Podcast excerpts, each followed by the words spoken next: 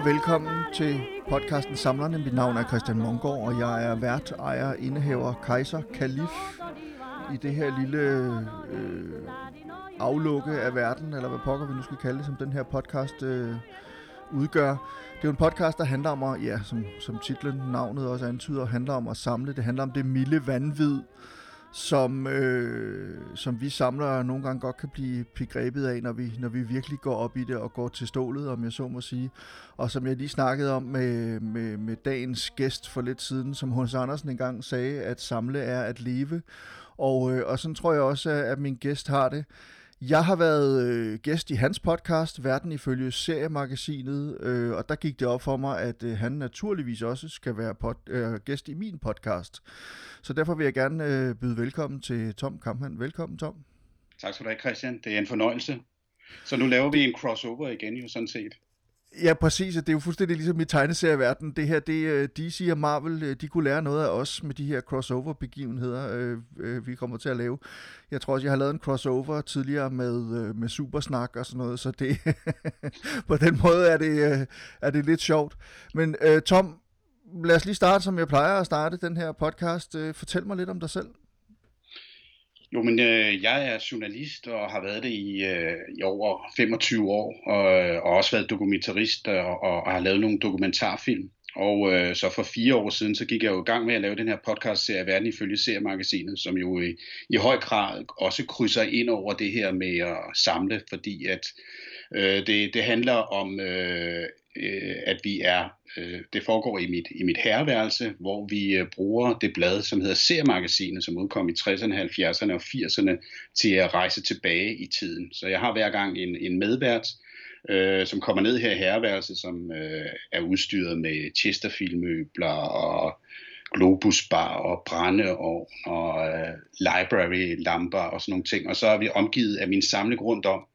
Øh, og så bruger jeg eventuelt et helt nummer af seriemagasinet, eller en, en bestemt serie, eller måske bare en billedramme, eller noget, der stod på, på side 3 i seriemagasinet, til ligesom at, at, at danne øh, en, en forening mellem fortiden og nutiden. Og det, der er specielt ved seriemagasinet, jeg selv født i 67, det var jo det udkom i 60'erne, 70'erne, 80'erne. Øh, det startede øh, i 68, og, og så gik det ind i 84. Og det var det er netop, det er jo min dannelsesår på en eller anden måde. Øh, I hvert fald øh, øh, i der, hvor, hvor, på det tidspunkt, hvor jeg, hvor jeg kunne købe det. Altså, de, de første par år har jeg jo ikke kunnet læse det, men altså, men så sagde, var, var der jo meget det, den måde, man, man samlede på tegneserier dengang. Det var jo, man gik ned i antikvariater, og så læste man dem jo på, på krydser på tværs. Øh, og, og på den måde øh, synes jeg, der, at der har været noget magisk over det her, fordi at jeg har jo øh, fået alle mulige medværter til at åbne sig omkring det her med øh, deres, deres barndomsår og deres dannelsesår og sådan noget. Og på den måde har seriemagasinet været sådan en fantastisk sådan indgang til at komme ind til en, måske nogle gange nogle lidt, lidt, øh, lidt mørkere side af, af deres tilværelse øh, i, i barndomsårene. Og der har både været Klaas Bang og Manu Seren og Morten Remer og alle mulige hernede. Og det er sjovt ligesom at, at opdage det der med, det, da, da jeg gik rundt som, som dreng og, og, og følte mig som en nørd, øh, så, så, så var vi måske nogle gange sådan, altså var, jeg var måske nogle gange lidt ensom. Øh, og, og det, øh, det finder jeg ud af nu, det var der også andre, der var på det tidspunkt. Øh, og, og, på den måde er det, er, det, er, det, er det interessant at møde skuespillere og journalister og alle mulige i dag, som både er noget ved musik og måske ikke er så meget ved musikken, øh, også har haft den der samme interesse. Øh, men, men da, vi, ja. da, du, da du inviterede mig her til at, til at ligge på Brixen, øh, så, så, så har jeg så...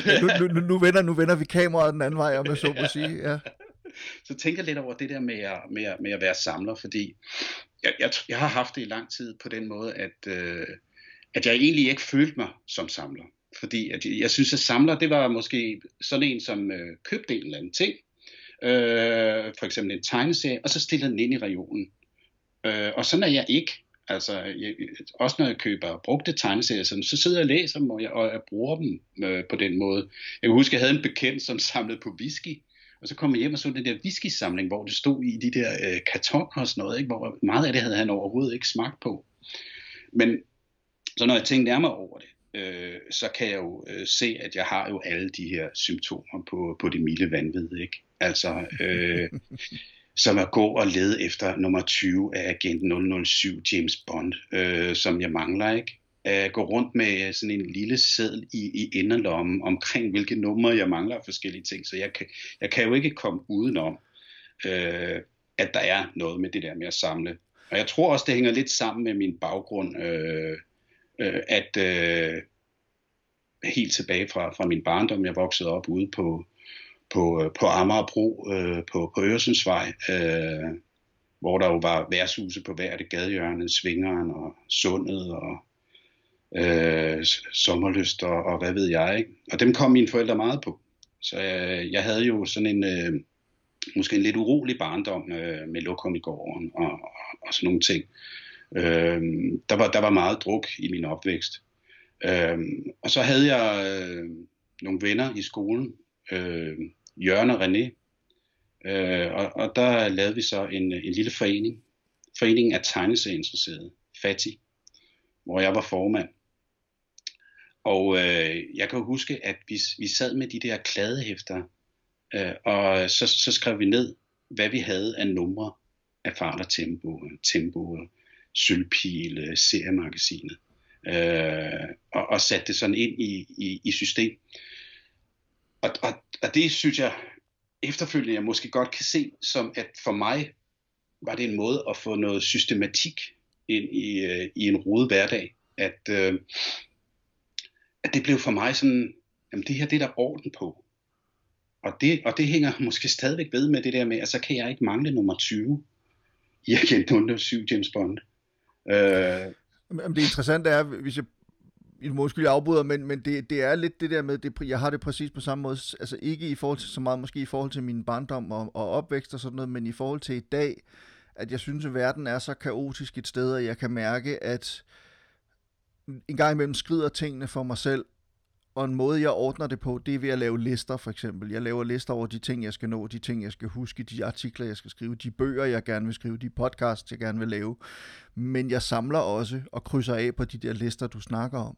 Og, og, og det er sådan det der med, når man så hver gang man fuldender en del af sin samling, eller man får fat i et eller andet, man har manglet længe, eller sådan noget, så er det ligesom om verden giver mening.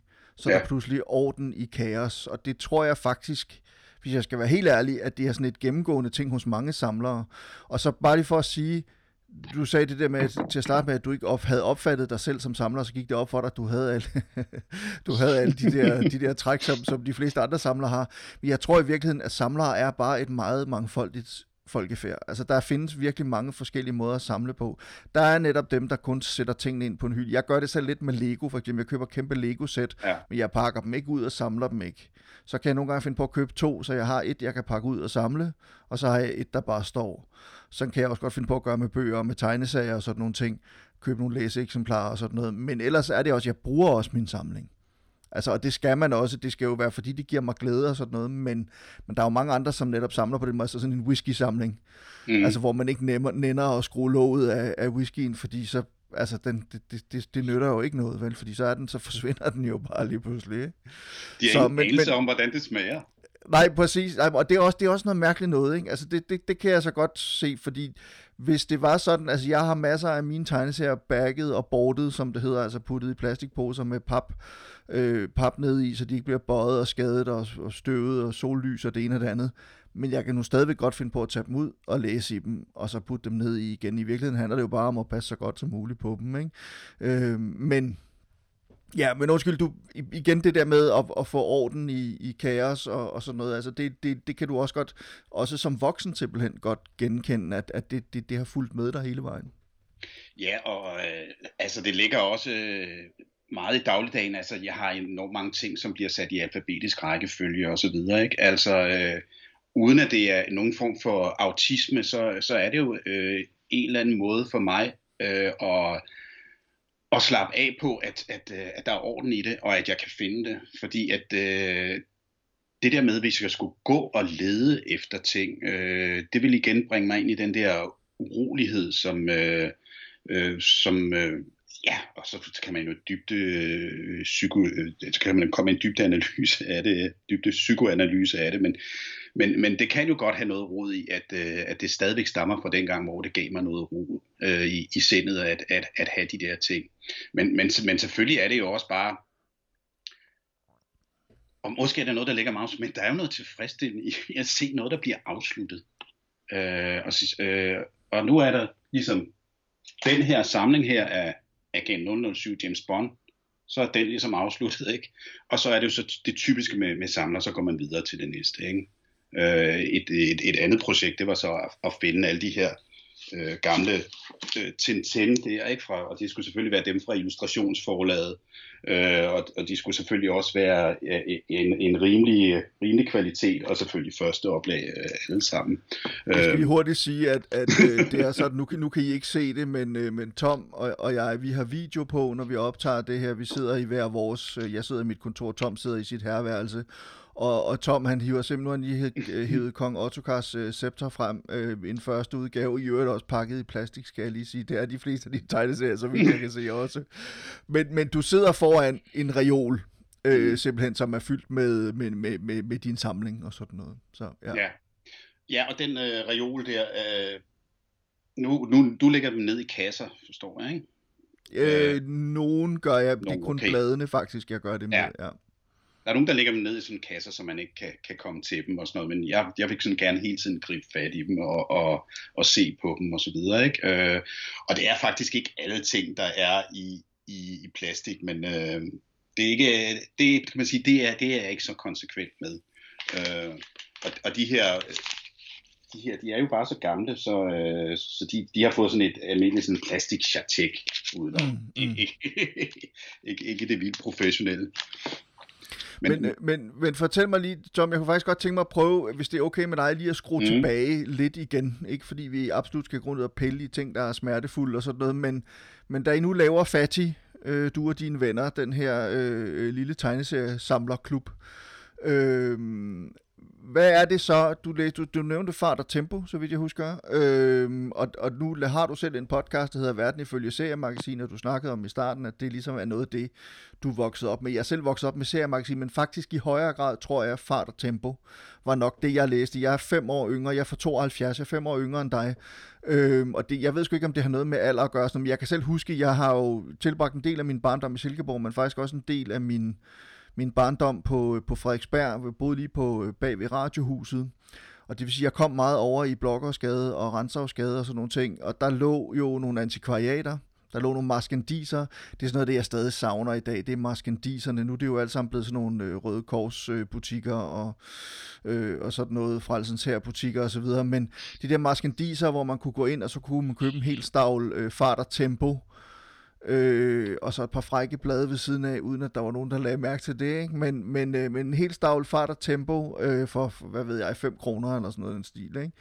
Øhm, så det var meget det, jeg læste dengang og sådan noget. Men kan du prøve at fortælle om, hvad, hvad var det for, hvad er seriemagasinet, hvad er fart og tempo, hvad er det for nogle blade, og er det nogle af dem, det er også nogle af dem, du så også samler på i dag? Ja, jeg var ikke den eneste. Prøv at se, nu holder jeg et, øh, et indeks op her, over seriemagasinet nummer 1 til 250. Det har jeg haft stående i mange år. Øh, øh, og så kiggede jeg så i det og tænkte, hvem havde lavet det? Kan du gætte, hvem der har lavet det? Og, og det er ikke mig. Øhm, jeg burde måske kunne gætte det. Eller hvad? Er det en for tegneserieverdenen, ja. eller hvad? Nej, en kollega ja. til os. En kollega? Åh, du bliver nødt til at fortælle mig det.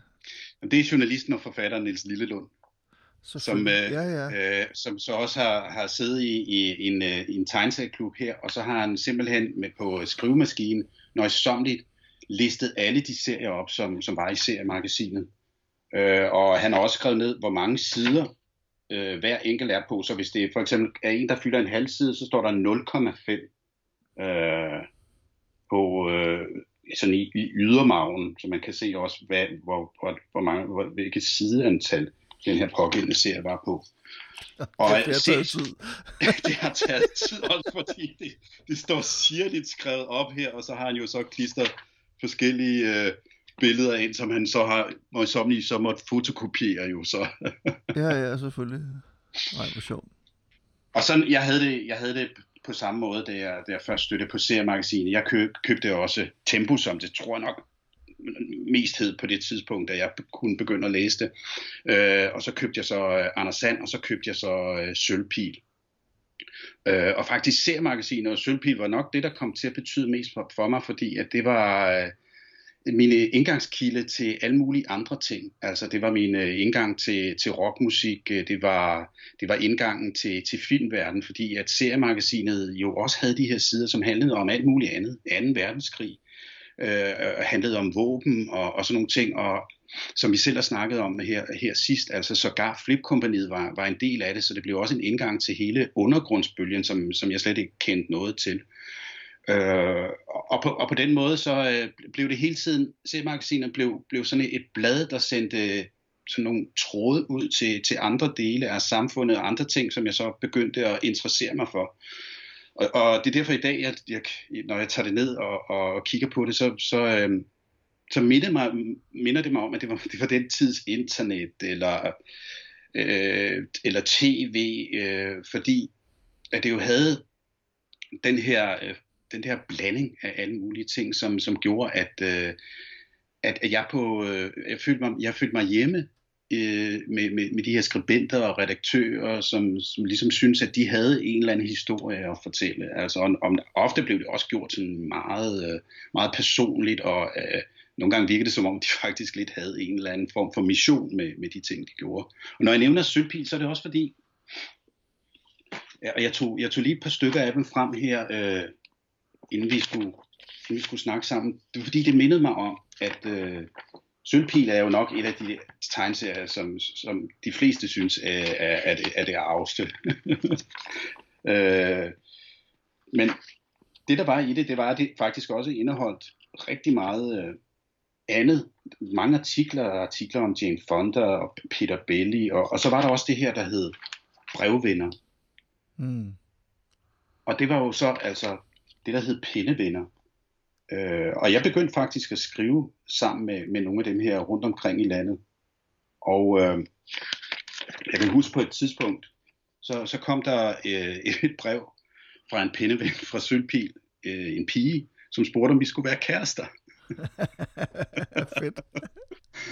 og der, der, der, der kom jeg virkelig til at tænke på, på, øh, Catfish, øh, på, der bliver sendt på øh, MTV og, og Paramount Network, Network ikke? Altså den der måde i dag, altså der, der er mange øh, unge, som, øh, som på en eller anden måde får et forhold til en eller anden, de aldrig har set, ikke? Øh, og, og jeg synes, det, det er sjovt at tænke på, at dengang foregik det på den her analoge måde, at, øh, at, at man ligesom skrev sammen om interesser og på den måde var det jo, det var jo totalt eksotisk øh, at skrive sammen med en eller anden fra Fredericia. Hvor fanden ligger det hen? ikke? Mm. Altså, øh, og altså at få udvidet Danmark på den måde, fordi øh, jeg var ikke vant til sådan at tage rundt og, og se alle mulige ting. Så øh, på den måde øh, var det jo også sådan en, en form for både at kommunikere med andre unge og sådan spirende sådan et eller andet øh, seksualitet, der også voksede frem i det og sådan noget, ikke? Men jeg holdt op med at, jeg, jeg stoppede med at skrive til hende, fordi jeg blev simpelthen for skræmt af det. Det, det gik for hurtigt. Det vil jeg også gøre. Det vil jeg også gøre på, på internettet, på den der catfish-agtige måde der, ikke? men, men det er men, interessant, hvis, hvis man lige skal, bare lige for at riste op for, for de unge lyttere, der måtte være derude, som ikke ved det, altså netop, i, fordi vi er jo langt tilbage, vi er tilbage i i 60'erne, 70'erne og 80'erne, hvor måden man kommunikerede på jo selvfølgelig var øh, enten via telefon eller via breve, men at der i alle de her magasiner, også i superheltebladene og sådan noget, var der brevkasser, hvor man kunne stille spørgsmål til redaktørerne, og hvor der som oftest var en eller anden form for øh, leder eller, eller, eller introduktion fra, til, til, et enkelt blad fra en af redaktørerne eller sådan noget, hvor de fortalte en eller anden lille, sjov lille historie, hvad enten det var Fedt og Mad ikke i nogle af skrækkergrubladene, eller hvad pokker det nu var, ikke? Eller, eller, eller Marvel Morten, eller, eller Super Ove i Superheltebladene, eller i seriemagasinet og sådan noget, og så kunne man netop, altså, og det var jo præcis, det er sgu meget sjovt, du siger det der med, fordi det var jo præcis, når man sad og læste de her blade, altså seriemagasinet, som jo var en samling af forskellige tegneserier, det var øh, øh, Fart og Tempo også, og så pludselig blev man opmærksom på noget, man så kom der en ny tegneserie med, en ny serie med i et nummer, og så bliver man opmærksom på den serie, og så begynder man at lede efter fart og tempo, hvor de, den serie var med, eller man begyndte at, at, at finde øh, hvad hedder det, album, hvor, hvor, øh, hvor den pågældende serie var med. Sådan Altså det var jo præcis på den måde, man fik, fik udvidet sin, øh, sin horisont, må man sige. Ikke? Øh, og det, det synes jeg var, øh, det, det, det, det var sgu ret fascinerende et eller andet sted. Det var også det var sådan en, en enorm opdagelsesrejse, man var på. I dag har man alt tilgængeligt via fingerspidserne, han har sagt internettet og sin computer og sin telefon og hvad det nu ellers måtte være. Men dengang, der var det i høj grad en opdagelsesrejse. Der var så mange hvide pletter på ikke mindst tegneserielandkortet, men også øh, bøger og, som du siger, rockmusik og tv-serier, alt muligt andet film. Ja, det, det førte mig, altså seriemagasinet førte mig for eksempel på, på, på sporet af Den usynlige mand og, og, og Dracula, ikke? Af H.G. Wells, uh, Bram Stoker og, og, og de der forfattere, som jeg, som jeg så begyndte at, at læse der, fordi jeg havde læst de her tegneserieadaptioner i uh, seriemagasinet Solo og Special, uh, øh, som, som jeg synes var helt vildt interessante og havde selvfølgelig for eksempel også i den usynlige mands tilfælde set den, den, den gamle film. Øh, men, men, øh, men det så at give sig i kast med, med bøgerne, det, det, var, det var seriemagasinet i høj grad medvirkende til. Øh, og da jeg også havde klart Klaas Bang i, i Verden ifølge seriemagasinet, så fortalte jeg også, den, den, den første gang han støttede på, på Dracula, det var i seriemagasinet. Øh, og så han jo, kom han jo selv øh, til at spille rollen øh, mange, mange år senere. Øh, og, øh, grunden til, at, at jeg så øh, anskaffede mig en, en komplet øh, samling af seriemagasinet senere hen, fordi jeg har været øh, udsat for det, som øh, sikkert sker for, for mange, det er, at øh, når man bliver de der 18, 19, 20 år, så kommer der en vis træthed. Øh, også fordi øh, man flytter rundt og sådan noget. Hver gang slipper, slipper det rundt på de her sorte plastiksække fyldt med de her tegneserier i. Øh, og, og, og øh, måske skiller man sig af med nogle øh, af tegneserier, måske er der, er der noget, der, der forsvinder øh, undervejs. Øh, så jeg havde ikke en, øh, en komplet samling af seriemagasinet. Og så på, øh, på et tidspunkt for øh, knap 10 år siden, der, øh, der stødte jeg ind i en mur af, af noget, noget depression, øh, hvor jeg så øh, en dag sad på, på DBA, og så så jeg så en, en annonce øh, for en, der solgte en næsten komplet samling af seriemagasiner. Øh, og man kan sige, at billedet det er måske, at jeg så ringer op, stormer hen, og så køber den her kasse med de her seriemagasinet, ikke? Øh, og stiller den nede under mit skrivebord, og under mig lige med det samme, men altså, at det på en eller anden måde fik mig til at føle mig lidt, lidt tryg igen, og, og, og til at til at komme tilbage til en eller anden form, form for ro, øh, uden at jeg på den måde gav mig et kast med at kigge dem alle sammen, men bare det der med at forestille sig mig, at, at der næsten var noget komplet, og det skabte en eller anden form for, for orden. En det, forankring lige pludselig. Ja, en forankring, altså som... Øh, jeg selvfølgelig først på en eller anden måde ligesom måske kan se nu, men, øh, mm. men, men, men når, jeg, når jeg tænker på, det, der skete dengang, hvornår jeg så gik ud og, og købte, og, og hvordan det, det egentlig udartede sig, så synes jeg egentlig, det hænger meget godt sammen. Altså. Mm. Øhm, og, øh, og så skete det så, at da jeg så skulle lave det her, ja, vi har, vi har et, et hus, hvor vi har en, en kælder, øh, og der er et rum, hvor der står en, en brændeovn øh, hernede, og jeg købte nogle møbler, nogle, en, en Chesterfield lænestol på Laurits, og så fik jeg så også fat i en sofa senere hen. Øh, og så ville jeg, skulle jeg så lave det her værelse og sætte de her reoler op, som, som du kan se i baggrunden, Christian. Øh, og så stod jeg så og satte det her seriemagasinet op, og så begyndte jeg så at kigge i dem, blandt andet for at se, om der var nogle læserbrev, jeg selv havde skrevet i. Øh, og så begyndte jeg at støde på de her navne, Christian Schultz Jørgensen og og, og andre, som havde skrevet ind. Øh, men det var specielt Christian Schultz Jørgensen, jeg havde set først, og der som 11 år havde skrevet et meget velformuleret øh, læserbrev øh, til, til, til seriemagasinet, øh, hvor jeg så tænkte på det der, på en eller anden måde hænger det jo bare sammen, ikke? Altså, det, de, altså det, alle de der tråde bliver, bliver bare øh, vævet sammen på, på den her måde. Christian Schultz Jørgensen, som jo er, er blandt andet den, den tidligere chefredaktør på, på dagen. Øh, og, og der opstod så den her idé om, på en eller anden måde at lave det til, til et personligt projekt, ligesom at, at grænske hele den der tid igennem. Øh, og, og, så tage, og så tage den der rejse fra, fra herreværelset til drengeværelset. Ikke? Nu, nu ved jeg ikke, hvor dybt vi skal dykke ned i det, og sådan noget, men det lyder også næsten som om, det bliver sådan et terapeutisk projekt på en eller anden ja, måde. Ja, ja, helt sikkert. Helt sikkert. Men, men selvfølgelig også kulturhistorisk, synes jeg egentlig også. Ikke? Altså det er... Øh, men jeg, jeg har ligesom følt med, med, med, med, med mange af de der episoder, som jeg er gået i gang i, at der, der har været en eller anden... Øh, en eller anden form for noget, noget, noget magi i det, altså øh, som, som har, har betydet, at når jeg har givet noget af mig selv i det her, så, øh, så, har, så har andre også ligesom øset ud af, af de oplevelser, som de har haft som, øh, som børn, børn og unge. Øh, øh, mm.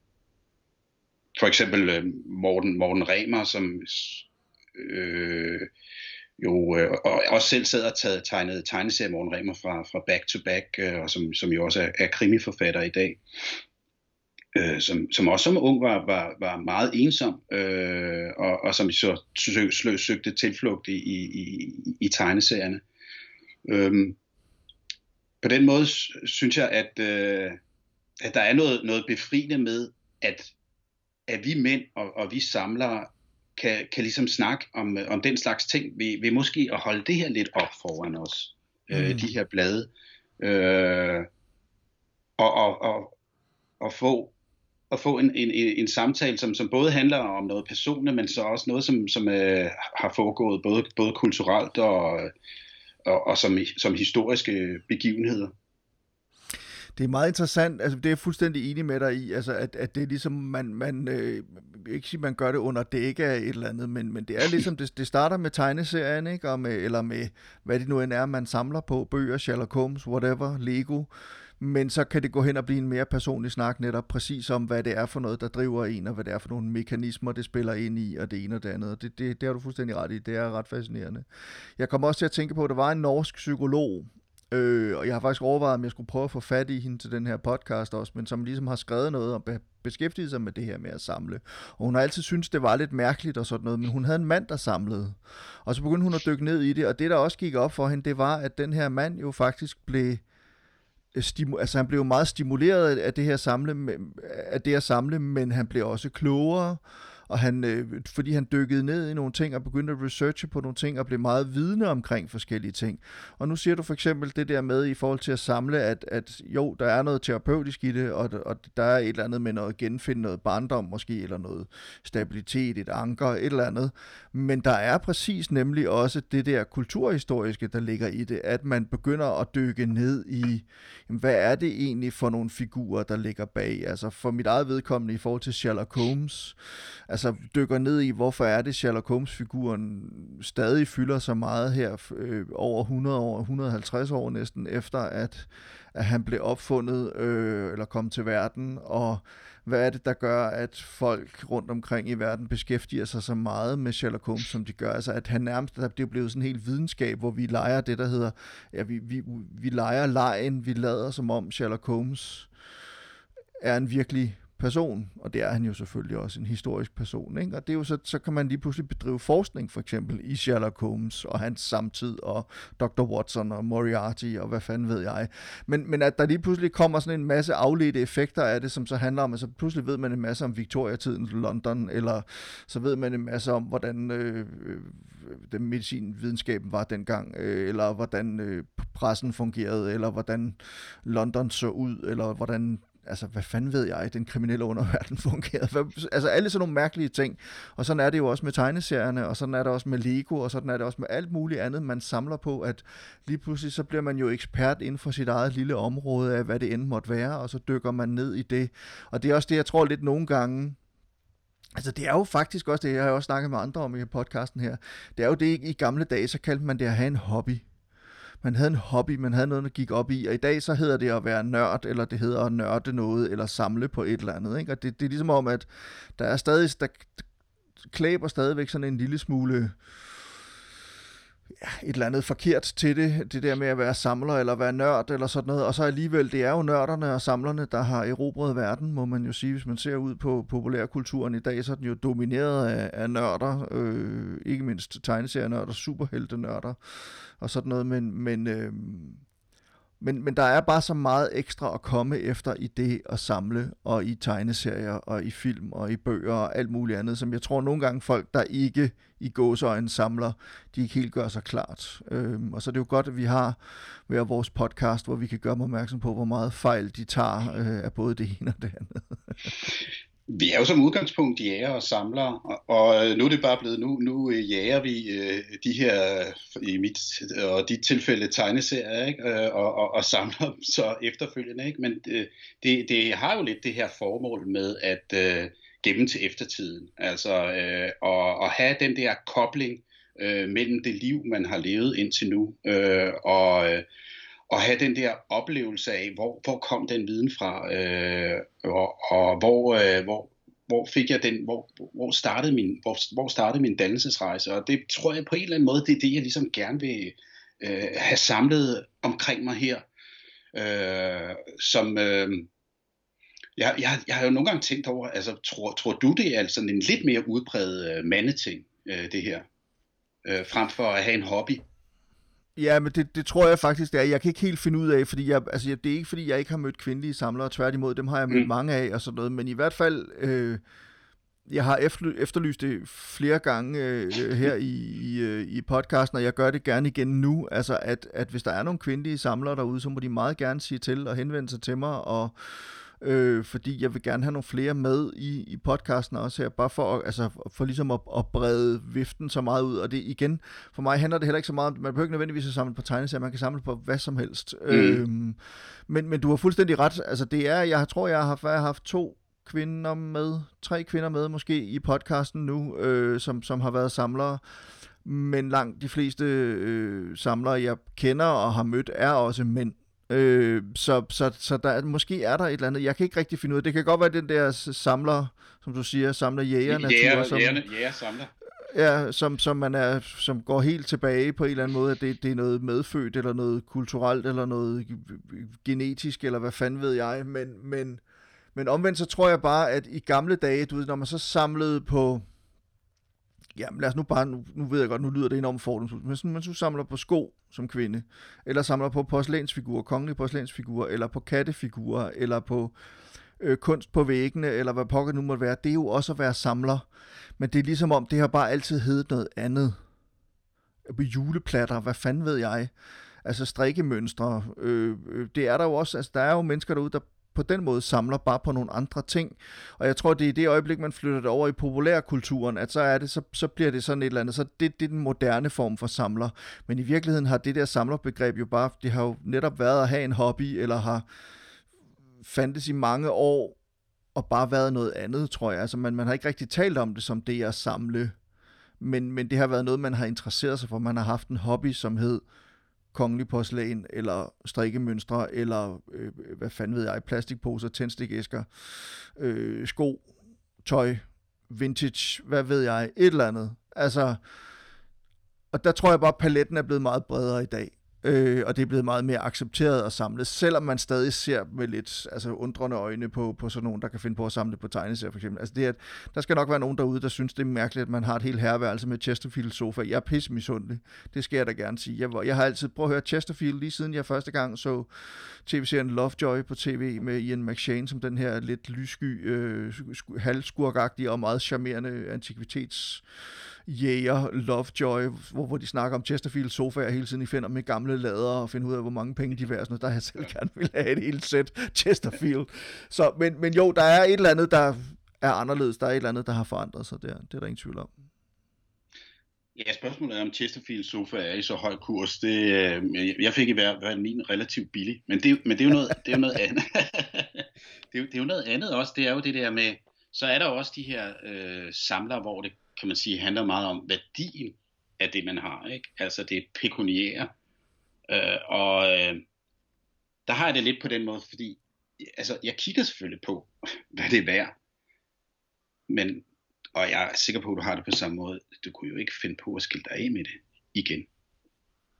Altså medmindre du har en dublet eller et eller andet, så kan det jo, så kan det jo give god mening. Nej, altså man kigger på det, det er værd, det er rigtigt, det gør man, og, og nej, jeg kunne heller ikke finde på at skaffe mig af med det, men det er også det der med, at jeg samler også, det, det var da også sådan, jeg, nogle gange har jeg overvejet sådan det der med den originale tegneseriekunst, for eksempel, at samle lidt på det også, men det er så vanvittigt dyrt. Men måden, man skal samle det på, er jo også ved øh, at gå efter det, man godt kan lide. Hvis ja. man kun går efter noget, fordi det skal være et investeringsobjekt, så og man alligevel ikke vil have det op og hænge på væggen, eller det ikke betyder noget for en, så er det jo ligegyldigt. Altså i hvert fald for mig som samler. Så jeg, jeg samler ikke, det handler ikke om investering. Jo, jeg tænker der på, når jeg køber en første udgave af Baskervilles hund på engelsk, så ved jeg godt, den er 10-15.000 kroner værd. Øh, og jeg håber da, at mine arvinger engang vil kunne sælge den for så meget, hvis, hvis, de, hvis det er det, de gerne vil, og sådan noget, eller jeg selv vil kunne det, hvis, hvis jeg kommer i, i, ja, i økonomiske vanskeligheder, et eller andet. Men det er jo ikke derfor, jeg køber den. Jeg køber den, fordi lige pludselig så sidder jeg med noget i hånden, der er så tæt på Conan Doyle, som jeg næsten kan komme ud over, måske lige et originale manuskript. Det får jeg aldrig fingrene i. Eller en autograf. Det er der måske lidt større øh, sandsynlighed for. Altså, så jo, altså det, vi, vi tænker over det med pengene, men det er bestemt ikke det drivende princip i alt det her, tværtimod. Og der er det sjove ved, ved, ved, ved nogle samlinger, det er jo, at øh, hvis jeg går og leder efter nummer 20, så er der måske en mere, som leder efter nummer 20. Men øh, i og med, at vi er to, som ikke kan finde det her, så, så, så kan man godt øh, jonglere med den der pris, når man så er nummer 20 øh, 1500 kroner værd. Øh, men der er, der er millioner af andre mennesker, som slet ikke interesserer sig for, for det her nummer. Og man kan jo se inde i Faro, Cigar og Pegasus, de kan jo have ting stående i overvis, uden at der er nogen, der rører ved dem. Altså seriemagasinet nummer 1 til 1500 kroner. Altså det skal virkelig være en inkarneret samler, som går ind og så køber det her. Ikke? Men jeg kan ja, huske, men, ja. at det er lidt ligesom på Ja, bare lige for hurtigt, det, det er ligesom på auktioner, ja. du ved, altså det, hvis der kun er en, der byder, så altså kan det godt være, at det er 10.000 kroner værd, men du får stadig kun 1.000 kroner. Men hvis der er to eller tre, der byder, så kan det være, at man får 20.000 for det i stedet for. Ja, Bo, det, det jeg vil sige, det var, at, at, at Bo Gren Jensen, som, øh, som også har været medvært her i, i Verden ifølge seriemagasinet, øh, jeg tror, han har en helt kolossalt stor samling af, af alt muligt. Jeg, jeg har tror, set hans samling, og den er meget, meget, meget stor. Ja. Jeg tror, han blev lidt inspireret af at øh, det der med en komplet samling af seriemagasinet. Så han gik ind i Faros øh, cigar og købte det der nummer to, han manglede for et eller andet 350 kroner. Ikke? Men det er, jo kun, det er jo kun fordi, at der er lige præcis ham, der vil have fat i det nummer der. Det er jo ikke, der er jo, samtidig så vil du sikkert ude på de her øh, grupper ude på, på Facebook, der vil du sikkert kunne finde en komplet samling, der kunne, måske kunne blive budt op til 1000. Og jeg har også set på, på Laurits, at øh, der rørte det sig ikke meget ud over startbuddet på 350. Så øh, det, det, er jo også det er jo lidt, det, det er lidt sjovt ved, at der dukker i den her internetverden, der dukker der også de her øh, sælgere op, som tror, de har et eller andet, der er meget værd. Jo, men der, der er sket et eller andet, og det, det, igen, det er noget, det er sådan et gennemgående tema her i podcasten. Altså, der er sket et eller andet med priserne på, på ting og sager, tegnesager, bøger, øh, øh, gamle plader, whatever, øh, i takt med, at internettet er kommet, og at folk er blevet mere og mere opmærksom på tingens værdi. Altså, der var også en gang, hvor man kunne gå på loppemarkedet og gøre nogle virkelig gode fund. Det kan man for så vidt stadigvæk.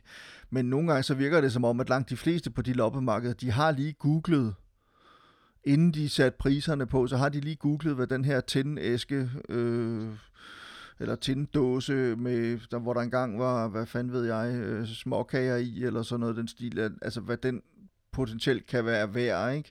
Og det er jo selvfølgelig, og det har du fuldstændig ret i, det er jo en god pointe, det der med, at tingene er kun det værd, som nogen vil give for dem. Altså, og, og derfor, og så kan man så sige, så er der sådan nogen som Pegasus og Faro Cigar, som jo begge har antikvarisk, eller Pegasus er et antikvariat, Faro er jo så også et forlag og en butik, der handler med nye ting, men de har også en antikvari, øh, antikvarisk del. Øhm, og der kan man sige, de har måske nogle råd til at have tingene stående i overvis, indtil der så kommer den helt rigtige køber, kan man sige. Det kan i hvert fald nogle gange være svært at, at, at forhandle dem ned i pris, vil jeg så sige. Ikke?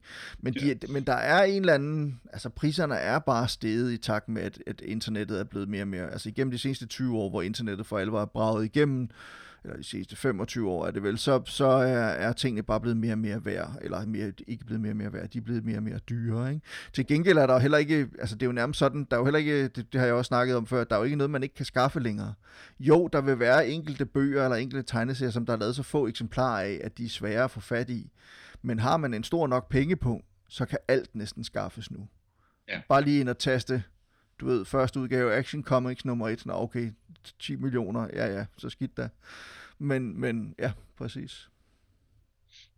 Ja, det har du kommet ind på i nogle af de, de andre episoder i din podcast, men, men det er jo lidt interessant det der, altså, øh, hvor, hvor, hvor, hvor, hvor langt kan det her milde vanvid gå? Altså, hvor, hvor, hvor langt vil man strække sig for, for at købe et eller andet?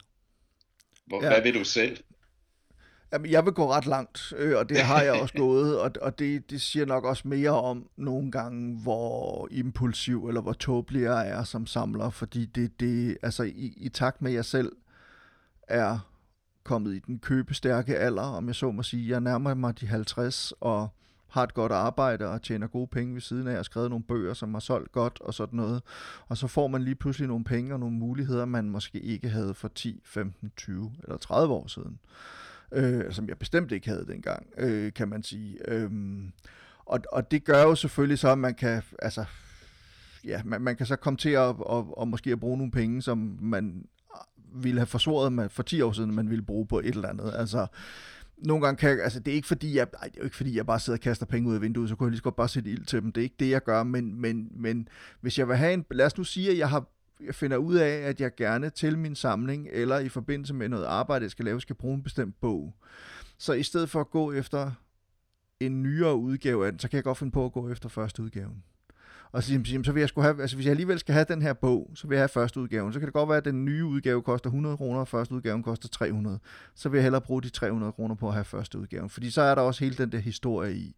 Altså det der med, at man får den med et ex libris i måske, eller med en autograf, mm. en, en, at det er en signeret eksemplar, eller den tidligere ejer har skrevet sit navn i den. Et eller andet, at man pludselig en del af den der historie. Det synes jeg altså også, altså som nye bøger jo ikke er endnu, men kan blive sidenhen selvfølgelig, men, men som der ofte er, altså det der med at købe, for eksempel jeg også snakket om det her med Torben Brostrøm, øh, den gamle litterat, som skrev på min avis på, for information i mange, mange år, og som var nærmest med til at formulere øh, modernismen tilbage i 50'erne, og arbejdede tæt sammen med Rifbjerg og alle mulige andre dengang.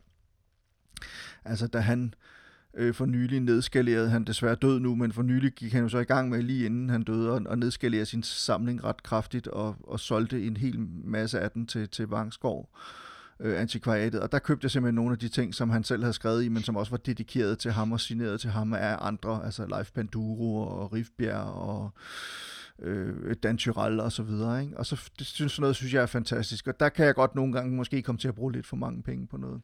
Men, men nu skal det jo ikke kun handle om mig selvom jeg godt kan lide, det handler om mig, øh, Tom, så, så tænker jeg, at vi skal... Jeg kunne godt tænke mig at spørge lidt om, hvad det er for en slags samler, du er.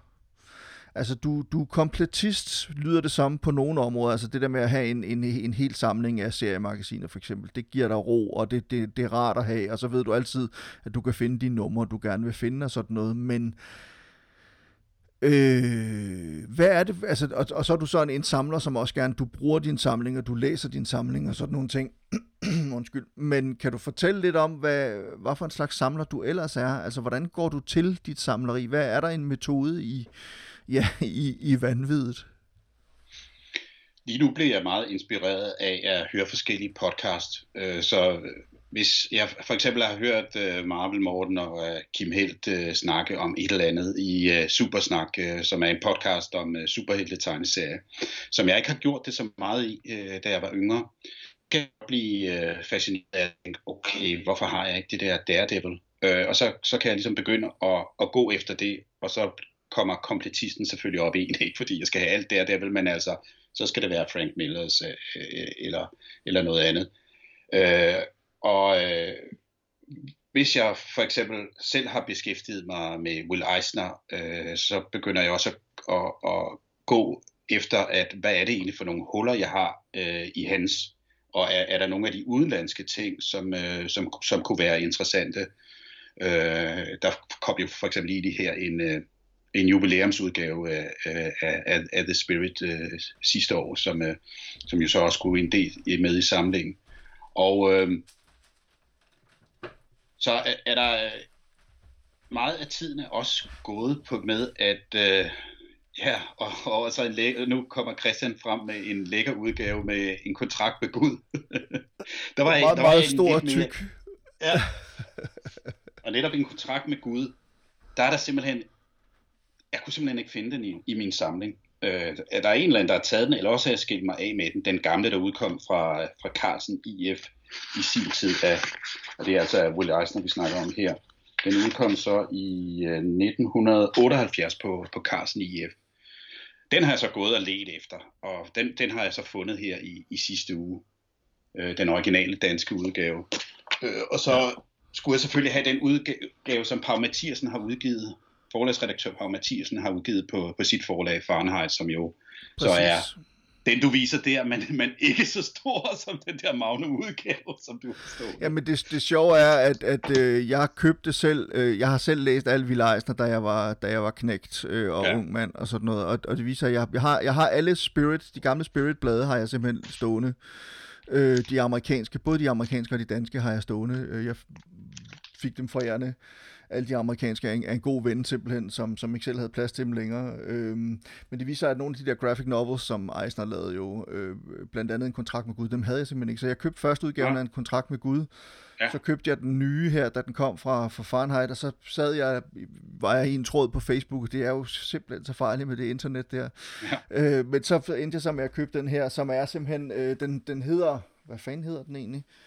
Curators Collection, som er sådan en, ja, det ved jeg ikke, en 3-4 kilo tung øh, sag i to bind, hvor øh, den ene det er simpelthen øh, ren stregtegninger, og den anden det er så, hvor, hvor, eller skitsetegninger, og den anden det er så, hvor de er tegnet op, altså hvor den er inket, øh, den her en kontrakt med Gud. Så det er sådan en rigtig flot kompletist udgave og sådan noget, men ja, Ja, ja. Så begynder man, så er vi jo inde i det her. Nu, nu, nu er vi inde i det her felt, øh, som jeg, jeg tror ikke, vi gør så meget i det, men der er et felt inden for, for samlerverdenen, hvor samlere forsøger at overgå hinanden det, det er der simpelthen, og det kan man se øh, på de der grupper ude på, på nettet, ikke? og folk de skal vise deres samlinger, og, hvad, og det er jo sådan noget med, ah, det var ikke noget, that's not a knife, or this is a knife-agtigt, øh, ikke? og der, der trumfede du mig jo lige der, det må jeg sige.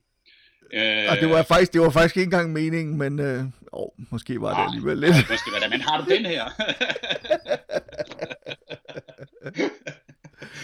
men, men, men det vil sige, altså, så, så, så, så, så, det, altså, så du har, jeg, jeg kan høre, du har det lidt ligesom mig, det der med, at man kan pludselig blive inspireret. Man lytter til et eller andet, man ser et eller andet, så bliver man inspireret. Min seneste fæble, det er, at jeg sad og så, øh, for guderne må vide, hvilken gang Quentin Tarantinos Once Upon a Time in Hollywood. Der ligger to tegneserier hjemme hos øh, Cliff Booth øh, i hans trailer. Ligger der to tegneserier på bordet. Og ved at freeze-frame Blu-ray-udgaven af filmen, så fandt jeg ud af, hvad det var for nogle, hvad det var for præcis for nogle numre. Sergeant Fury blandt andet, og så et eller andet øh, Kid Colt, tror jeg det var. Og så fandt jeg ud af, hvad det var for nogle numre, og så har jeg simpelthen købt dem hjem fra, fra USA. Så gik jeg ind og tjekkede en af mine yndlingsfilm, en af mine favorit superheltefilm, kan pleje at kalde det for at drille folk lidt. Det er The Ice Storm af Ang Lee, som jeg synes er helt fantastisk. Og der er hovedpersonen, han sidder helt i starten af den og læser et bestemt nummer af Fantastic Four. Det har jeg også lige anskaffet mig. Så nu er jeg begyndt at anskaffe mig tegneserier, der optræder i film, jeg godt kan lide. Ja. Øhm, og det er jo også, altså igen, apropos, du snakker om det der med, man gør en samling færdig, og så begynder man på en anden samling. Og der har jeg det sådan lidt, nogle gange, så kan man godt have angsten for, at pludselig så når man til enden af sin samling, og hvad fanden skal man så gøre? Fordi så, så, så mister man jo meningen med tilværelsen, om jeg så må sige. Men så er det jo meget godt, så på den måde så åbner jeg hele tiden nogle nye, kan man sige, fronter, som på en eller anden måde stadigvæk er en fortællelse af alt det, jeg interesserer mig for. Jeg synes egentlig ikke, at jeg bevæger mig ret langt ud i krogene på den måde. Det gør jeg jo selvfølgelig nok alligevel, i, hvis, hvis man ser på det udefra. Men, men det der med netop at kombinere min store interesse for tegneserier med min store interesse og mit arbejde for, med, med, med film, Øhm, og så pludselig begynder at købe tegneserier, man, man, kan, man, man ser i filmen. Det sådan noget, synes jeg er sjovt. Men de her movie-related comics der, har, er de så også stedet i værdi? Er der andre, der ligesom lægger mærke til, at det var, altså specielt den fra The Ice Storm, det er jo en tegneserie, man kan huske i hvert fald. Mm. Ja. Det ved jeg sgu ikke. Altså, det var ikke fordi, den var, jeg tror, den, var, den kostede 275 kroner eller sådan et eller andet, så det var ikke, det er ikke fordi, det er specielt dyrt på den måde. Og de der øh, to Kid Cold og, øh, øh, hvad hedder det, Sergeant Fury, der, de var heller ikke specielt dyre. øh, at købe og sådan noget. Og jeg, selvfølgelig er der nok nogen, der lægger mærke til det, men, men, men måske er der færre, der lægger mærke til Altså, måske er vi 100 mennesker på verdensplan, der synes sådan noget er sjovt, ikke? Jeg tror mere, det, det der som regel får tingene til at stige, det er, hov, nu kommer, den, nu kommer der sgu en Doctor Strange-film, så skal alle pludselig have Doctor Strange, og så stiger det sindssygt meget. Nu kommer der en Wonder Woman 84, hvor Cheetah optaget, optræder, så skal man have alle de Wonder Woman, eller det første Wonder Woman-blad øh, med Cheetah i, og så videre og så videre. Altså, der er sådan nogle ting, det er sådan nogle øh, modefænomener, som så ofte går i sig selv igen, og så falder priserne og sådan noget. Øhm, men der er et magasin, som jeg leder efter lige nu fra en film, øh, og jeg vil ikke sige, hvad det er, fordi der er så der andre, der begynder at lede efter det, så det skal jeg ikke risikere. Men, men øh, nogle af, af mine så nogle af de der film, jeg voksede op med i, fra, fra 80'erne og sådan noget, de der eventyrfilm, amerikanske eventyrfilm og sådan noget, hvor der optræder tegneserier i og sådan noget, som jeg tænkte, det kunne fandme være sjovt at prøve at få fat i nogle af dem der er også nogle, øh, der er også nogle blade, der medvirker i The Shining, blandt andet, jeg tror det er Playboy, sådan, man også kunne begynde at samle på, jo. Jamen præcis. Nå, men altså, jeg, jeg, et eller andet sted synes jeg, det er sjovt sådan noget. Men altså, for lige at vende tilbage til dig igen, så det vil sige, altså din, din samling går i mange forskellige retninger og sådan noget, og på mm. nogle områder er du kompletist og sådan noget, men kan du prøve at fortælle lidt om, hvordan du ellers samler, altså sådan, hvor køber du henne, hvordan leder du, har du, apropos det du så spurgte mig om, øh, er der nogle grænser øvre grænse. Øh, det er der hos mig, selvfølgelig er der det. Der er jo også et spørgsmål om, at altså jeg skal heller ikke gå fra hus og hjem og sådan nogle ting, men jeg tror, min øvre grænse er blevet højere og højere, eller hvad fanden vi nu skal kalde det, øh, inden for de seneste måske 10 år, end det nogensinde har været før. Hvordan er det for dig i forhold til de her ting? Du lyder som om, jeg tror, du lyder lidt som om, du er lidt betydeligt mere fornuftig, end jeg er, faktisk. Ja, men det, det, er der, det, det er der nok noget, der, der sætter en naturlig grænse for, eftersom jeg ikke har uanede mængder at, at, at gå og at bruge på, på samlingerne. Men det startede øh, igen for alvor øh, for øh, øh 19, 19 år siden, flyttede ind i en lejlighed inde i Indre By, og så fulgte der så et, et loftsrum med. Og så skulle jeg så gå op og kigge på det loftsrum, øh, og det var så ikke blevet ryddet. Øh, men øh, det øh, bestod så af blandt andet sådan nogle reoler, hvor der så øh, stod tegneserier inde i. Og, øh, og det, der havde simpelthen boet en dreng der, som øh, var nøjagtig på min alder, øh, og som øh, så også havde samlet på tegneserier øh, på den der måde at gå ned i antikvarhandler øh, og maskendiser og, og så hente dem. Og der var blandt andet nogle af de her første udgaver øh, af, Tintin. Det var de to øh, månetur-retur, som bare stod der. Øh, der stod også noget, nogle seriemagasinet. Der øh, var selvfølgelig en masse minibig, som er små lommekrigshæfter, som man kaldte dem, med, med, med tegneserier fra, fra 2. verdenskrig. Men i øvrigt også, øh, synes jeg egentlig, ret spændende, og jo egentlig også faldet lidt for igen. Øh, Øh, og der, der, der stod også en, øh, en, en masse forskellige albums, som ikke var komplette. Så øh, det blev jo ligesom startskuddet til igen at, at få de her komplette samlinger. Og øh, jeg forsøger stadigvæk at finde de her maskendiser og antikvarboghandlere, som, som har de her ting stående. Men der er også mange af de her maskendiser, de har altså kigget i det værk, der hedder Comic øh, Lex, som øh, Jussi Adler Olsen blandt andet var med til at, til at udgive i sin tid, som ligesom satte en pris på, hvor meget de her tegneserier var værd. Øh, og det er, der, det er der stadigvæk mange, der går efter at slå op på nettet og googler og, og ting og sager. Men øh, for eksempel inde i, øh, i, i, øh, i Farve Cigar, der har de jo blandet en, øh, en, en, en brugt afdeling, som både består af, af blade og album. Og der står jeg så længe der og kigger, om, om der er et eller andet. Øh, fordi der er, der er 10, 10 tegneserier for en 50'er. Øh, og jeg har for eksempel lige fundet øh, en komplet øh, samling af Alex øh, tegneserien. Jeg har øh, efterhånden øh, også fundet øh, nogle øh, enkelte faktisk. Jeg har fundet nogle, nogle første udgaver af, af Tintin. Det, det, det er øjnene også. Nu skal man jo ikke afsløre for meget som, som samler. Og nogle gange, øh, men nogle gange så finder jeg nogle ting, hvor bladene er, er faldet ud af, og hvor er der er tegnet inde i osv. Så, så det står jeg selvfølgelig og kigger på. Øh, og så hvis jeg kan se, når man det kan restaureres, så går jeg hjem og så limer jeg det og sådan nogle ting.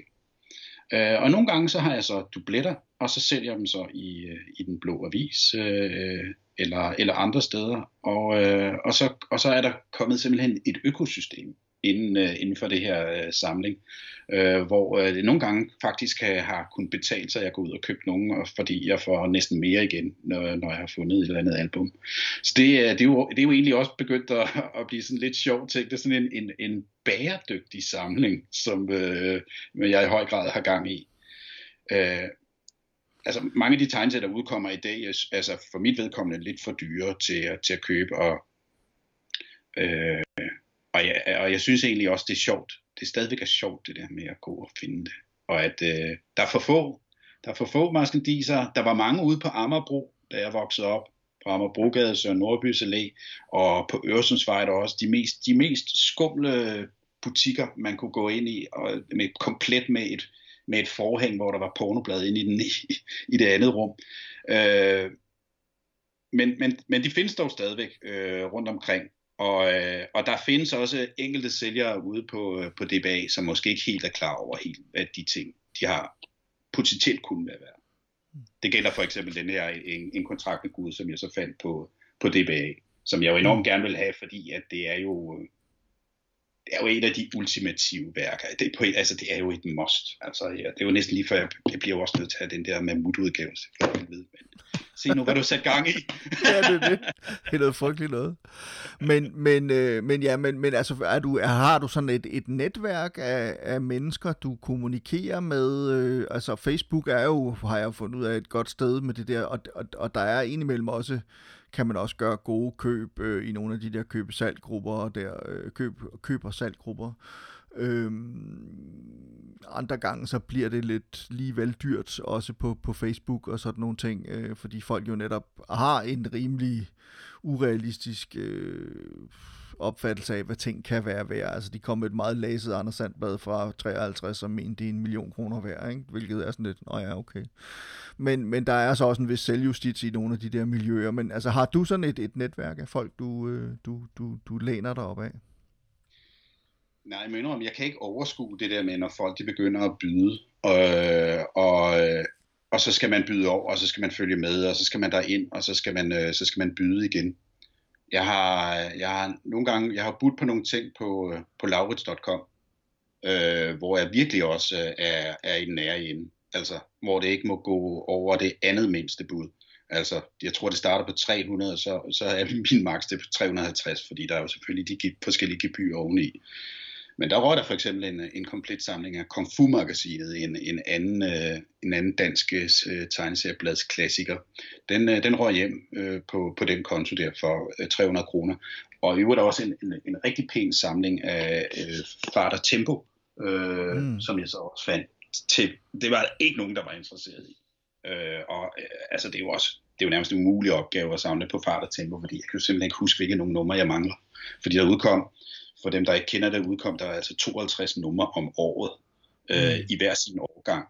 Så man, man skal gå og have en, en virkelig sindssyg liste øh, over, hvis man nu mangler nummer 8 øh, fra, fra 1976, og man mangler nummer 12, så skal man have en virkelig udførlig øh, system for at få udryddet det. Men, men jeg, jeg, kan, jeg kan, kan nu virkelig godt lide, jeg, jeg kan godt lide, jeg elsker forsiderne og alt det der, og de det, det er sgu sjovt at have stående, altså mm. gamle Michel Vellon, Marc Breton, som han så af en eller anden grund hed i, i, i fart og tempo, er for eksempel på det blad, som vi sidder med her.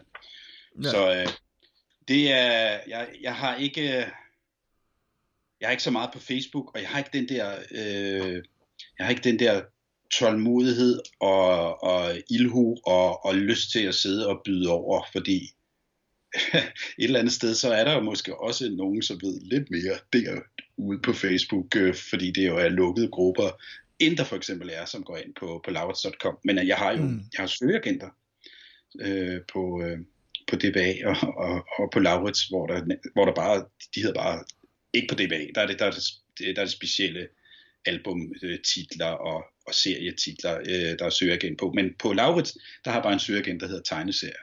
Mm, mm. Og Chesterfield møbler, og uh, Marx Brothers, og, og sådan noget. Hvad hedder det? Øhm...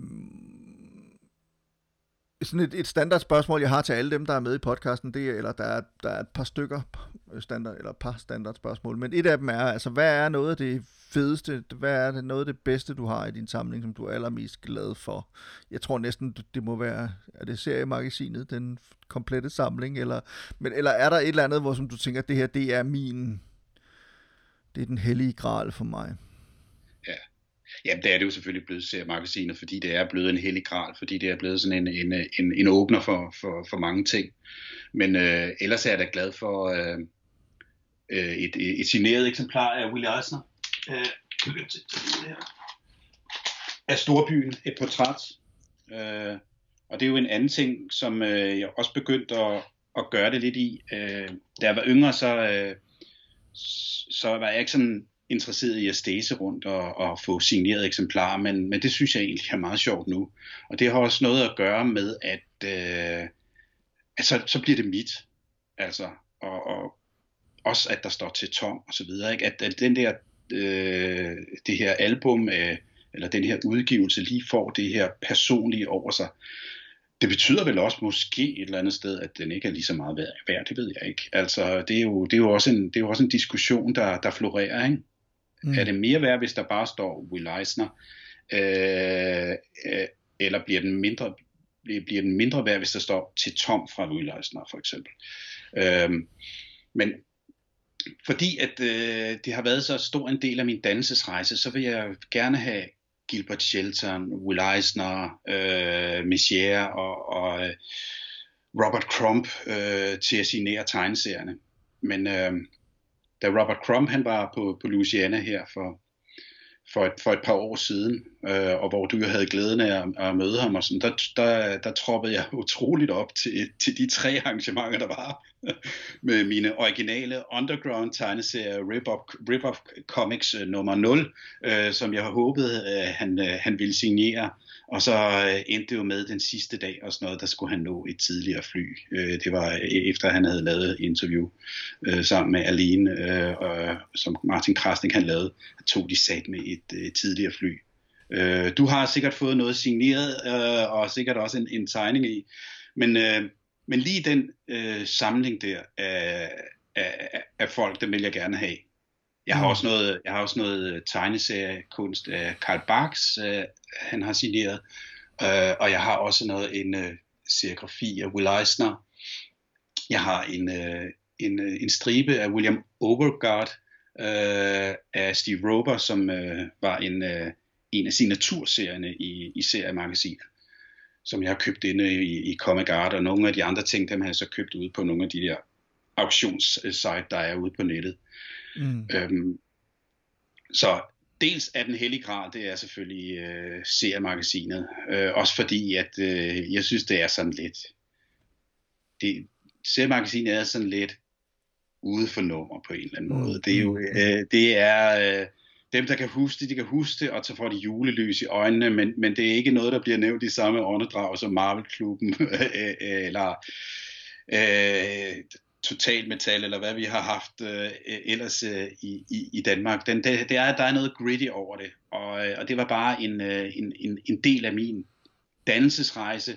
Det lærte mig noget om rockmusik, det lærte mig noget om sex, om vold, øh, og det lærte mig noget om 2. verdenskrig. Det førte mig til litterære klassikere, øh, som Den usynlige mand, Dracula, Frankenstein. Øh, jeg begyndte at læse Jules Verne, øh, og jeg begyndte at, øh, at tage på endnu mere litterære rejser. Så på en eller anden måde kan, kan jeg sgu aldrig slippe det, og, øh, og det, og, og det, jeg har taget, jeg tror, jeg har taget fat i noget, som når, når, når man nævner det for mange, så kan de godt huske det, men, men, øh, mm. men det der med, det, det, vil, det vil ikke for mange betyde, at det var ligesom det ultimative at have de her seriemagasinet fra nummer 1 til nummer, til nummer 304, plus solohæfterne og specialhæfterne, men, men det er det. Men selvfølgelig også de her, det her signerede eksemplar af, af, af Will Eisner, øh, mm. som, som jeg jo også lige skulle nå at have øh, øh, i min, ja, var det mit, det har jo også været lidt i min teenageår, at jeg kunne gå ind der, da han var i Danmark og, og få den. Det, øh, det er jo ikke noget, som, øh, som, er, som er sådan muligt at, at få længere. Mm. Øh, og, og det, alt, hvad alt er vi Larsen, det synes jeg altså originalt ting, det er jo i, i kæmpe stor høj kurs, øh, når man, når man mm. kigger på sådan Hvad, øh, hvad mangler du så? Altså, fordi du, du, altså, du har jo forskellige måder at samle på, altså lidt ligesom ja. jeg selv har, eller der er forskellige retninger, man samler i, og så hører man supersnak, og så skal man pludselig have noget Frank Miller, Daredevil, og så skal man have noget det ene og det andet, whatever det nu måtte være, og sådan noget. Og sådan har jeg det jo også selv, apropos det der med at begynde at samle på tegneserier, der optræder i film og sådan noget, så lige pludselig er der en helt ny verden, der åbner sig og sådan noget. Men er der et eller andet, du mangler, altså en enkelt ting eller to ting, hvor du tænker, at det der, det er jeg simpelthen nødt til at have, jeg bliver aldrig et lykkeligt menneske, før, før jeg har øh, lige præcis den eller de ting? Det er jo ikke så lang tid siden, at øh, jeg lige fik det famøse øh, nummer 20 af Agenten 007 øh, James Bond øh, tegneserieplade. Øh, I øvrigt en, en, meget, en meget fin adaption. Øh, det var en avis tegneserie øh, af, af James Bond. Øh, og som jo øh, var jo et blad, som, som holdt i Danmark i, i rigtig mange år. Øh, indtil at det var for dyrt at, at købe købe fotos, stillfotos øh, fra filmene, øh, og på den måde producere bladet. Så det var sådan noget, der kom hjem og, øh, for, øh, for kort tid siden, og så kom jo så den her en, en kontrakt med Gud, som jeg virkelig også gerne har vil have i, i samlingen øh, i lang tid. Jeg tror det, og jeg har, nu har jeg så også de her Tintin-album fra Illustrationsforlaget øh, i, i første oplag. Øhm, så jeg tror, det bliver meget af, hvad, hvad jeg nu hører rundt omkring, og hvad, hvad jeg bliver inspireret af. Jeg har ikke en, øh, en, en komplet Marvel-klubben for eksempel. Øh, så det kunne jo godt være, måske, at det var den vej, jeg gik. For i hvert fald at have noget, som var, som var rimelig begrænset. Mm. Øhm, for et par år siden fik jeg også lukket øh, Jonah Hex øh, øh, serien, som jo også som jo også startede med, at, øh, at jeg snakkede øh, om serien, som også er en gammel seriemagasinet, serie øvrigt, med forfatteren Jakob Melander. Og så ender det så med, at så skal jeg så have den komplette Jonah X, øh, men jo, som er en, en, en fremragende Winston serie som også på et tidspunkt udartede sig til en lidt mærkelig science fiction serie, ja, hvor, øh, hvor og en utrolig dårlig film, bortset for det. Ja. Men øh, ja. Hvad, øh, Tom, her til sidst, øh, så er der to ting, jeg skal spørge dig om. Og den ene ting, det er det der med, når du sidder i dit herreværelse, ikke nødvendigvis så snakker med nogen og laver din podcast, men når du sidder i dit herreværelse, som du gør lige nu, omgivet af alle dine tegneserier, og din kunst, tegneseriekunst og serigrafier og så videre på væggene, og du tager et album eller et blad ned fra hylden og sidder og læser og sådan noget. Hvordan, hvad er det så for en følelse, du har? Er det sådan en, er det ren lykke? Er det nostalgi? Er det varme? Er det tryghed? Kan du prøve at sætte nogle ord på, på, på den fornemmelse, du får? Jeg har tænkt lidt over det, at nogle gange så savner jeg lidt det der med, at, øh, at jeg kunne sådan sluse mig, da jeg var mindre, så blev man ligesom sluset ind i universet. At det var ligesom at være der. Øh, og øh, det, det, kom, det kom ind i hovedet som, som, sådan, en, øh, som sådan en oplevelse, at, at, øh, at, øh, at, at, at, man, at man, var, man var helt inde i selve historien. Den, den har jeg ikke helt på samme måde længere. Øh, og øh, det, det er noget, der er rådet. Til gengæld kan jeg jo så tage alt muligt ned fra, fra hylderne nu. Og, øh, og så bruger mig over, for eksempel hvis jeg tager Sølvpil eller seriemagasin eller noget andet, og læse det her om Jane Fonda, eller at øh, Bjørn Borg, øh, han var øh, venner med ham, der havde vundet det svenske Melodi Grand Prix med Satellit, øh, og tænke tilbage på, at Nå, ja, men det, havde, det har jeg også siddet og set det der, og det kan jeg også huske. Øh, sådan ting. Så på den måde får jeg sådan en, jeg får sådan en øh, retro-nostalgisk følelse, som øh, samtidig også gør mig nysgerrig på at øh, finde ud af noget mere øh, om, øh, om den tid. Og øh, der er også der er også stadigvæk øh, nogle, nogle, øh, nogle, nogle ting, som bliver nye opdagelser for mig. Øh, hvis jeg for eksempel øh, har kommet ind på, på at samle nogle, nogle nye tegneserier, så, så, øh, så øh, bliver jeg interesseret i for eksempel, hvordan er det italienske tegneseriemarked. Øh, øh, der, der er lige kommet en ny udgivelse af Ken Parker. Øh, øh så begyndte jeg ligesom at, at kigge lidt på, hvad, hvad, hvad, er det, hvad er det, der har været af italienske tegneserier, som der jo egentlig er mange fremragende af, øh, og øh, som jo øh, er, er udkommet, nogle, nogle af dem er udkommet i hundredvis af numre, for eksempel den tegneserie, tegneserie der hedder Diabolik, som, øh, som er lavet af to italienske kvinder, og som der i øvrigt kommer en, øh, en ny film med øh, her om, øh, om ganske kort tid, øh, når biograferne forhåbentlig åbner igen. Øh, Øh, det, og det gør mig så interesseret i at, i at se den, den gamle film med Diabolik, øh, og, og finde nogle af, af de her gamle små hæfter, som så udkom på dansk, hvor han så hed Santano. Øh, så, så det gør mig jo, det, det, det giver mig både det der, i, for, i, i forhold til ligesom at komme ind i de der historier, som det gør som barn, så, så, men så giver det mig, så giver det, giver det mig minderne det, øh, tilbage, og det, og det tror jeg specielt i en tid, som vi lever i nu, så synes jeg, det er, det er sindssygt vigtigt, at man også bare husker på, på de gode oplevelser, man har haft. Altså, og, øh, og at, øh, at, man, at man tænker tilbage på, på nogle af de, de gange, hvor man har, har, har siddet og, og kunne svømme hen, og man har lært noget mere. Ikke? At, man, at, man, at man ligesom kan indkapsle det på den måde, og have det stående og, og måske, måske er det også øh, i, i høj grad det, jeg går efter i, i den her øh, form for samling. Altså, jeg, jeg, der er heller ingen tvivl om, altså jeg kan fuldstændig genkende alt, hvad du siger, og jeg, jeg tror også her i coronatiden for eksempel, altså en af de ting, eller to af de ting, der har været med til at holde mig normal, om jeg så må sige, det er jo blandt ja. andet at kunne lave den her podcast, hvor jeg sidder og snakker med andre, der er lige så tosset, som jeg selv er, i forhold til det der med at samle, men det er også min samling og sidde og, altså, og kæle for den, om jeg så må sige, hvad enten det så er at omorganisere, eller, eller, eller, eller skrive ned og indeksere, eller lave lister, eller hvad pokker det nu måtte være, men så er det, altså fordi der er, det, det bliver så håndgribeligt på en eller anden måde, og det er med til at lave, fordi det er en kaotisk verden, det har været en kaotisk tid, jeg har været meget hårdt ramt af det, og jeg er begyndt at gå til psykolog, og mm. har fået angstanfald, og alt muligt andet på grund af det her corona-lort, ikke? Og der, der kan jeg mærke, at noget af det, der har givet mig, givet mig ro, det er, når jeg, så, jeg bor herude på landet i et stort gammelt hus, og har, er, er god plads til min kæmpe samling af, af bøger og film og tegneserier og alt muligt andet. Og det der med at sidde omgivet af alle de her ting, det der tekstur, det der, at, der, at, at det er noget, man kan tage og røre ved og bladre i og lugte ja. til og, og sådan noget, det betyder meget. Og så synes jeg også personligt, altså det der med, øh, som, som jeg også har sagt i, i podcasten før, men det der med, der var den amerikanske Sherlock Holmes øh, samler, John Bennett Shaw, der snakker om det der med, altså enten så har man en, først har man en hylde, så har man en reol, og så har man en samling. Og, og du ved, det, det, det, det der med, eller undskyld, så har man et bibliotek til sidst.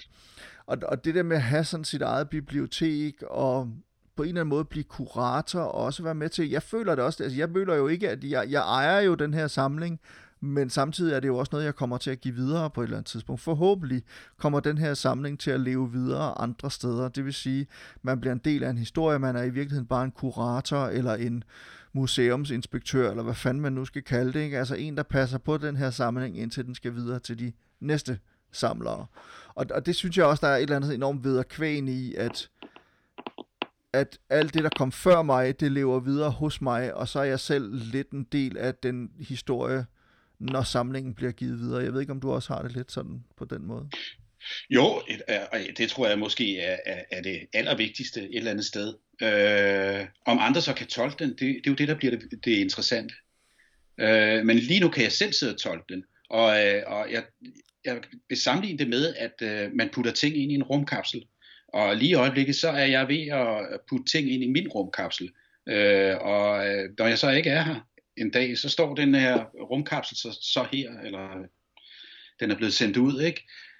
For øh, det, det er jo bevidst eller ubevidst, det er jo det, jeg er ved at gøre i øjeblikket. Og, mm. øh, og der, der, der, der synes jeg jo egentlig, det, det, er, det er interessant, at jeg ligesom kan, kan blive ved med at fylde på og blive inspireret af andre. Øh, og det er jo det, det interessante nu, som jeg sagde, at, at man kan høre de her podcast med, med, med andre tosser og dygtige mennesker i øvrigt også, øh, som, øh, som samler, ikke? og så tænker jeg, okay, nej, det skal jeg sgu også lige have. Ikke? Øhm, og, så, og man kan sige, den, den tid, vi lever i nu, med, med de mange serier og sådan noget på, på Netflix og HBO og Amazon Prime og, og de andre streamingtjenester, de er selvfølgelig også med til at, at, at skabe den der interesse for noget, som øh, blev skabt før i tiden. Øh, så, så på den måde øh, hænger tingene sammen på, på en sjov måde. Ikke? Det, er, det, er, det er, der er noget cirkulært i det her, som, øh, som, som i hvert fald for, for mig binder det sammen lige nu. Og, øh, altså vi er jo, øh, der, det, er jo, det er jo så uendeligt, alle de ting, man, man, man, man kan gå ind og, og se på, på, på de forskellige streamingtjenester, men det er jo selvfølgelig også lidt en gave øh, i, i forhold til, at, øh, at vi, der, der er meget, der bliver vækket til live igen. Men, men det er jo også, altså der har jeg det jo, og det er, jeg er fuldstændig enig, men, men samtidig så synes jeg også, det der med streamingtjenester og alt det virtuelle internet og det, der, det er så flygtigt på en eller anden måde. Ja. Altså det er uhåndgribeligt, ja. men de samlinger, vi har, de vil i gåsøjen altid være der. Altså dem ja. kan, man kan gå hen og tage dem og mærke på dem og tage det ned fra hylden, bladre i det på den måde. Det er også derfor, at nu, nu snakker man meget om det her med, med kryptokunst lige for tiden. Altså det her med virtuel kunst, altså at man kan vandmærke et, et meme eller en gif, sådan at den bliver helt unik og kan sælges for en milliard dollars. Ja. Men personligt kan jeg godt mærke, at jeg tror aldrig nogensinde, jeg kommer til at samle på kryptokunst eller virtuel kunst, fordi jeg synes simpelthen, det er for mærkeligt. Jeg har brug for at kunne gå hen på min hylde og tage et eller andet ned fra den og bladre i det. Altså hvis jeg har brug for en bog, og det er jo også fordelen ved at have et stort bibliotek, især når man så arbejder med for eksempel at skrive om film eller om bøger eller tegneserier, eller hvad fanden det nu er, at så kan man gå hen og hente de ting på hylden, man har brug for til sin research og sådan noget. Ikke? Altså det, det, der ligger også noget andet, et arbejdsmæssigt aspekt i det for mit vedkommende. Men, men det der med det håndgribelige i det, i en verden, hvor alting bliver mere og mere virtuelt og flygtigt, der synes jeg, det, det, i hvert fald for mig har det været meget vigtigt. Ja, og, og der kan man sige, og der, der, der, der er noget rent praktisk øh, i det nu, det er, at øh, med alle de her virtuelle muligheder, så nogle gange, så hvor fanden skal man finde det? Altså, fordi at så bliver det fjernet fra det ene sted og fra det andet sted, og der er der også, øh, det er jo så, det er jo så noget andet samling, der er begyndt at, at starte nu, ikke? Det er begyndt en tilbagevend til DVD og Blu-ray, altså, øhm, Ja, du kan huske sidst vi talte sammen, så skulle jeg jo finde den her dokumentar om Robert Crump. ikke? Så, så nu er det alle, alle de her ting, som, som jeg ved, at, øh, at man ikke nødvendigvis øh, kan finde, medmindre man har et streaming øh, abonnement på, øh, på den og den tjeneste. Det begynder jeg nu ligesom også at, at stable op. For eksempel Disney's klassiker, Miyazaki, øh, at det, er jo, det er jo de mest klassiske ting, ikke? Men, øh, men en ting, som jeg jo så også i, i mange år samlet på, det har jo så været ting med Marx Brothers for eksempel. Hvad der, det er jo uendeligt, ikke? Øh, hvis man skal købe alle plakater og sådan nogle ting.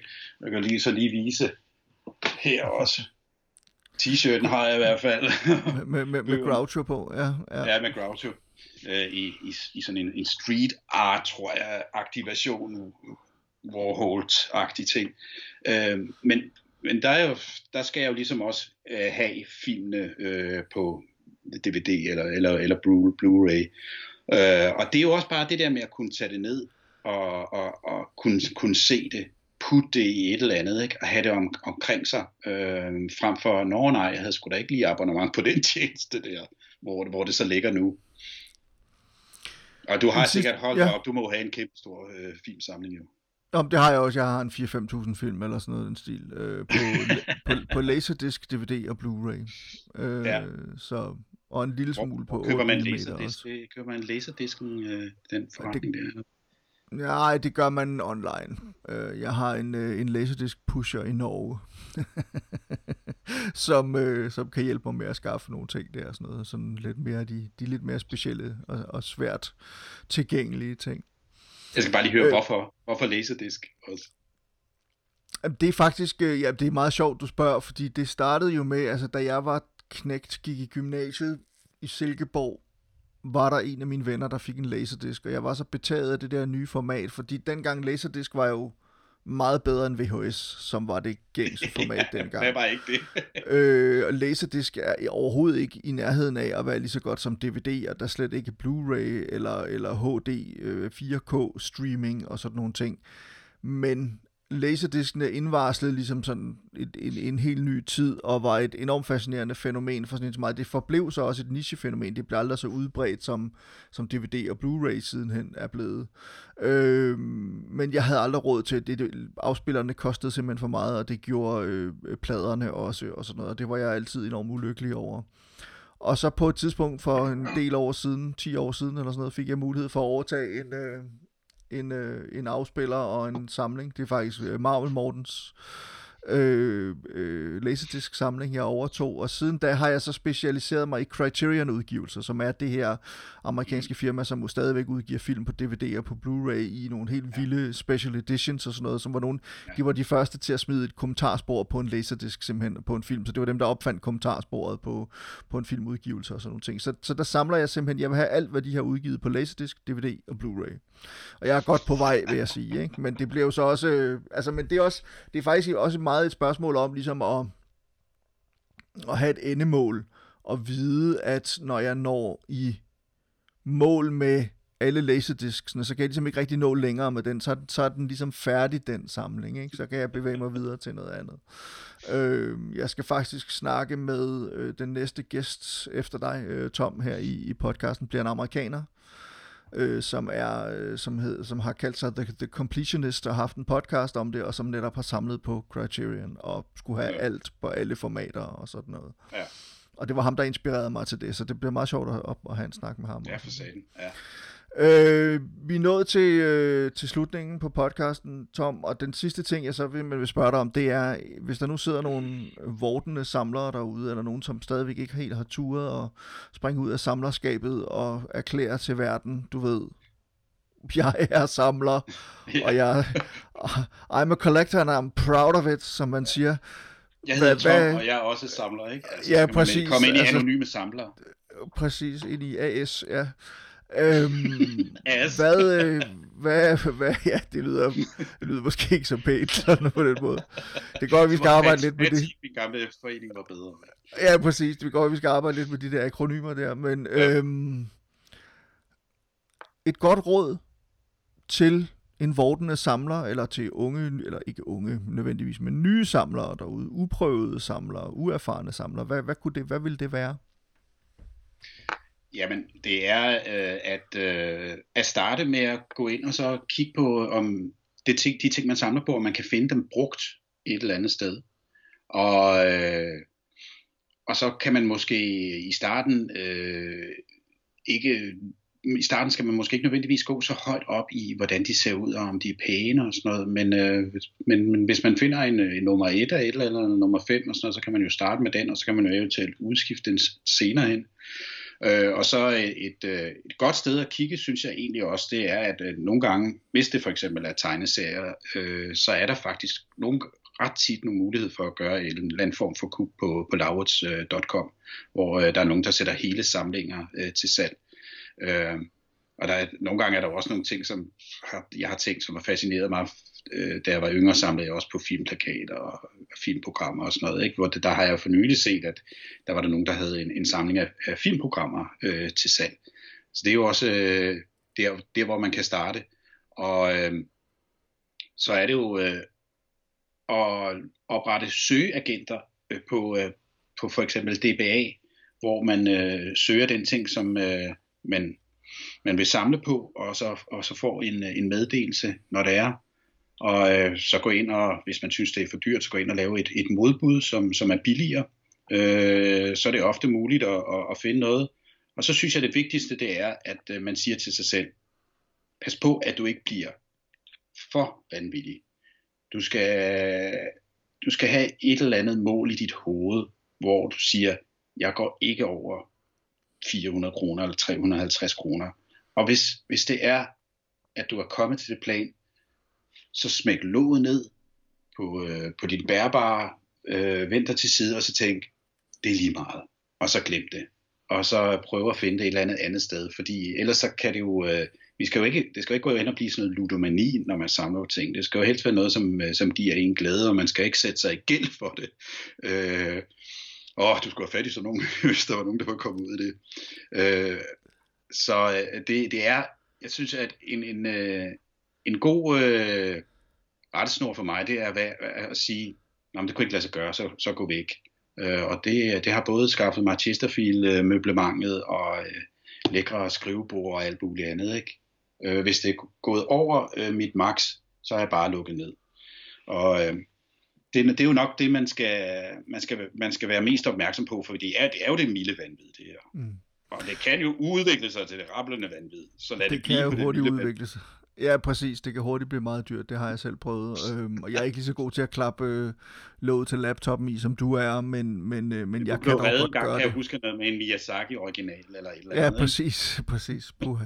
Ja, det var frygteligt. Ja, det var hvis ikke... Øh, hvis jeg havde kunne få lov til at købe den, så havde jeg købt den, og så øh, ja, havde mine børn skulle spise havregrød i et par måneder der, ikke? Øh, efterfølgende hvad hedder det, nej, jeg tænker på det der med søgeagenter, det er meget sjovt, fordi jeg har selv en, jeg samler en, en lille smule på skrivemaskiner ikke vildt meget på skrivemaskiner, men lidt på skrivemaskiner. Jeg har nogle enkelte, faktisk også skrivemaskiner for film og sådan noget. Jeg har en skrivemaskine, som bliver brugt i Clockwork Orange blandt andet, og, ja. og, og sådan nogle ting, som jeg synes er meget sjove.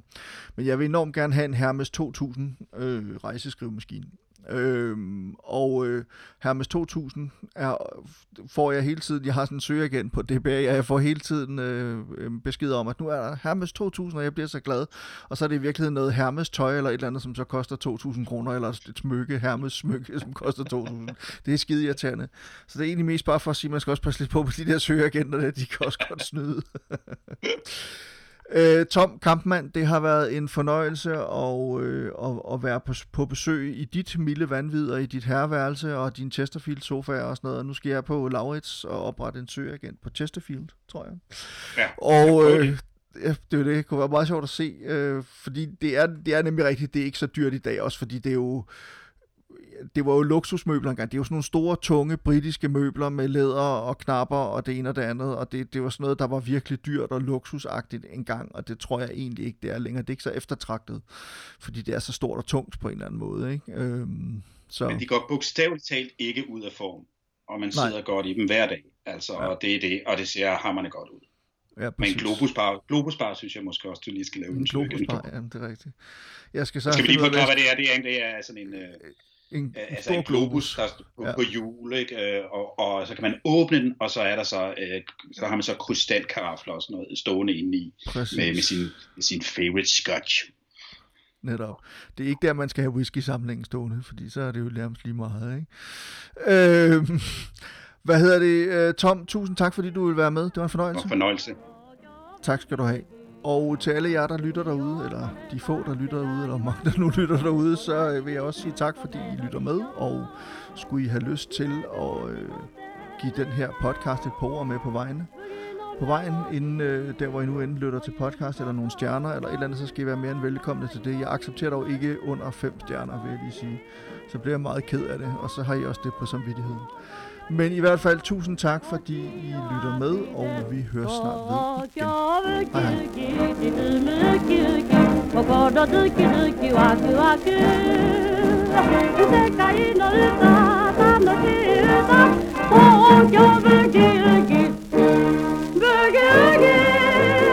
Boogie